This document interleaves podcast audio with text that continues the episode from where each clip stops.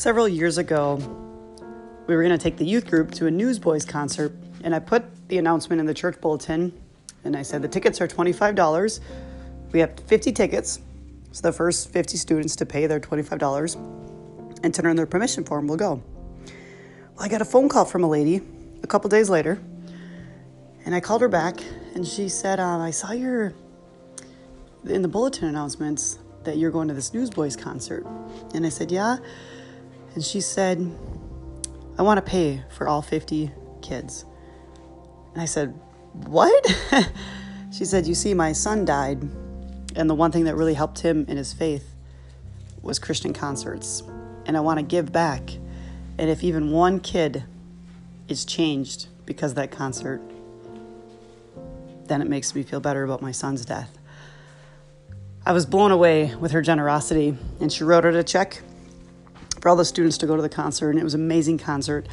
And I asked her if I could take her out for lunch, the bare minimum I could do for her for, for doing this for all those students. And I wanted to hear her story. And it was a couple weeks after the concert, we went out for lunch, and I remember asking her, like, you know, what happened and why did you feel led to pay for all the students? That's a lot of money. And she said, you see, I had a really hard time with my faith after my son died.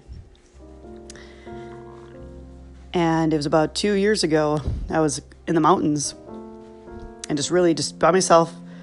And I was really, you know, praying a lot.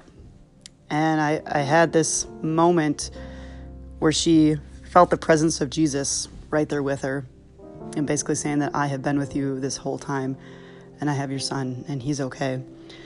And from that moment on, her faith was restored and renewed. And uh, she just felt led when she saw that in the church bulletin to help even one student grow closer to God, that it would make her, she just felt led to do that in honor of her son. And it was a beautiful witness to all fifty of those students. Tell you what, they won't they won't forget that that one concert that uh, this lady paid for.